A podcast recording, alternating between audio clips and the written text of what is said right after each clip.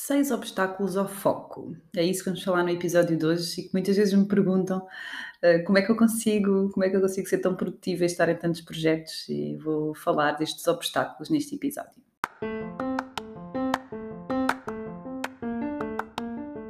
Olho para a Coisa com Ana Gonçalves, o podcast para profissionais de saúde empreendedores que querem criar ou ter um negócio de sucesso. Conversas informais e descomplicadas sobre os desafios de ter um negócio na área da saúde.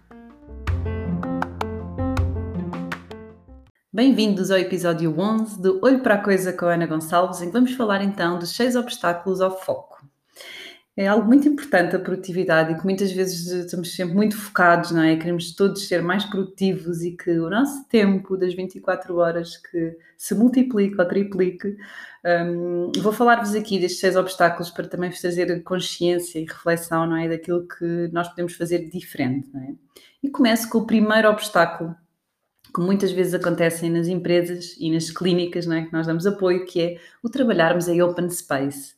O open space, ou quando temos o nosso gabinete partilhado, tem aqui um dos obstáculos ao foco. Porquê? Porque realmente tem vantagens, não é? Não podemos, tudo tem vantagens, não é? Aqui na dinâmica da equipa, uh, na forma fácil que nós temos de transmitir uh, os conteúdos e as informações às nossa, à nossa equipa.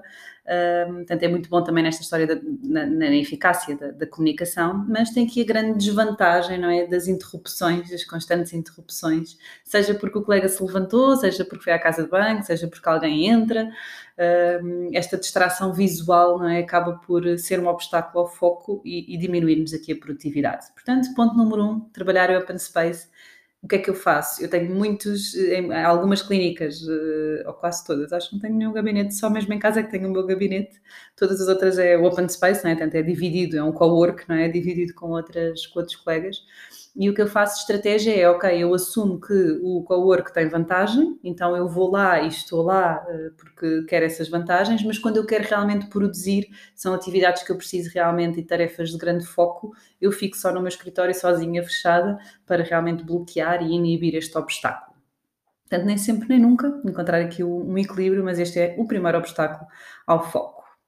Segundo obstáculo, o multitasking. Pois é.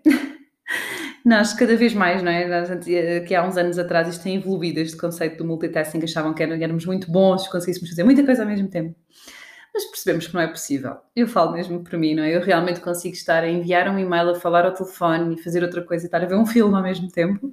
Eu na faculdade estudava a ver filmes e conseguia ser eficaz, é verdade. Mas, certamente, Uh, poderia ser muito mais eficaz se estivesse concentrada só naquela tarefa, não é? Dificilmente nós somos capazes de fazer tudo excepcional com muitas coisas ao mesmo tempo. Portanto, realmente é um obstáculo uh, ao foco, é nós temos aqui um multitasking e, e, pensar como é que eu posso inibir este obstáculo, não é? Então, em criar blocos de tempo em que eu estou realmente concentrada naquela tarefa. Se eu só estou a responder a mails, só estou a responder a mails. Se eu estou ao telefone, eu estou ao telefone, é?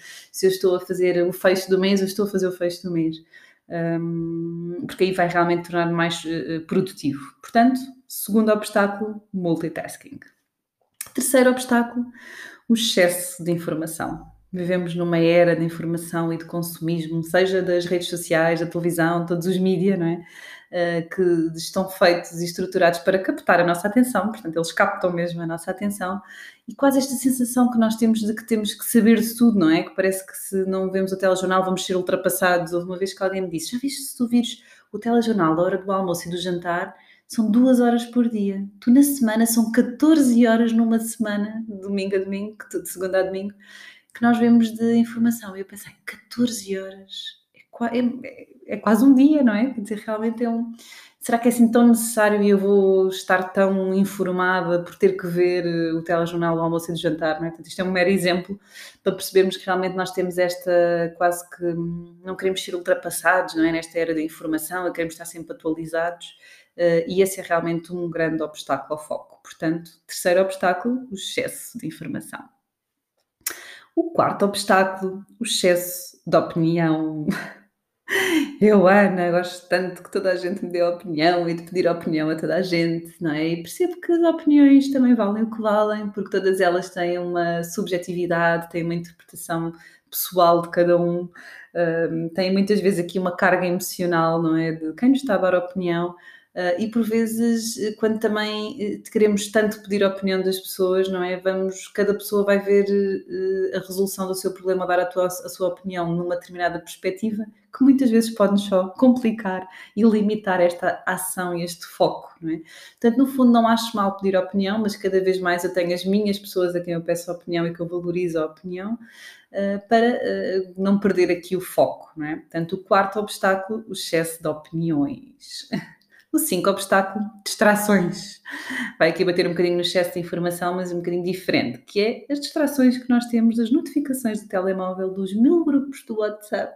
Eu própria sou culpada porque faço grupos para tudo, nas equipas e com os amigos e com as pessoas e a família e, e, e os clientes. Né? Nós utilizamos muito na, na mentoria, nos cursos, o WhatsApp para dar apoio mas eu tenho aqui estrategicamente uh, o que é que eu fiz? Eu, eu, para inibir este obstáculo, não é? Eu desativei as, as, notificações dos e-mails, não é? Eu percebo que quem me manda um e-mail, um assunto urgente as pessoas ligam, não é? Portanto, um e-mail, por mais urgente que seja, não tem que ver no minuto e melhorou muito porque quando eu me disponibilizo para ir ver os mails, eu vou carregar na aplicação dos e-mails e vão cair os e-mails naquela altura em que eu estou disponível, não é? Porque realmente eu estar a fazer uma tarefa, alguma coisa e estar-me a cair um e-mail, eu sei que me eu ia por tendência a ver, eu não consigo ver que está ali a notificação e não a ver o que é, e ia dispersar e disperso, não é? Portanto, no fundo, colocar o telefone em silêncio, não é? Ou desativar aqui as notificações uh, para que consigamos uh, inibir este obstáculo, este ponto 5, que é as distrações.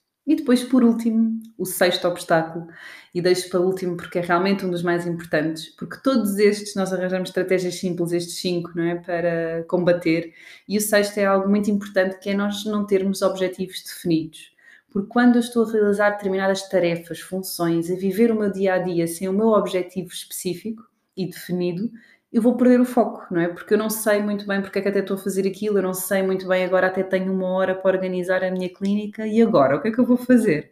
E quando eu dava por mim, passaram 45 minutos e eu já não ia ter tempo para começar nada porque eu não tinha nenhum objetivo definido, não é? Como eu comecei a perceber que tinha que realmente trabalhar aqui com objetivos trimestrais em que eu me propunha em cada área do negócio a atingi-los, eu quando tenho tempo eu sei que vou agora vou disponibilizar para isto, para aquilo, porque tenho muito bem o meu caminho, é? é fácil de ir caminhando porque eu sei o destino. E isto é algo que, que nós percebemos que uh, realmente as pessoas que têm, que são pessoas da ação e que têm resultados, que são produtivas, não é? A grande diferença das outras que não conseguem é realmente não terem aqui objetivos definidos e objetivos claros. Portanto, deixo-vos esta reflexão no episódio de hoje, estes seis obstáculos ao foco. Partilhem comigo, façam um print screen da vossa, do, vosso, do vosso telemóvel ou do vosso carro. Eu recebo imensos do carro, é engraçado, eu também ouço muitos podcasts no carro, uh, das viagens, rentabilizo aqui as viagens. Eh, mas há muita gente também já me disse que é no banho, a cozinhar, uh, engraçado. Mas vocês eh, partilhem comigo neste, neste episódio qual é que é o obstáculo que vocês realmente identificam. Se identificam outros obstáculos na vossa vida que vos inibem aqui o, a atenção e o foco. Uh, e temos encontro marcado no próximo episódio e eu pensei, já que vou falar nos seis obstáculos do foco, acho que faz sentido no próximo podcast, da próxima semana, eu dar-vos dicas como é que vocês podem melhorar efetivamente o vosso foco e a vossa produtividade. Portanto, temos encontro marcado na próxima quinta-feira. Um beijinho e bons negócios.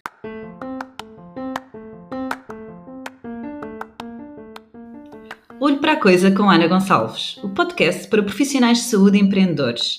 Peço-vos para seguirem este podcast de forma a serem os primeiros a saberem quando lançamos um novo episódio e façam um print identificando nas vossas redes sociais anagonçalves.com.pt para desta forma saber que continuam desse lado e que estão a ouvir e que vale a pena continuar a gravar este podcast. Até já e bons negócios!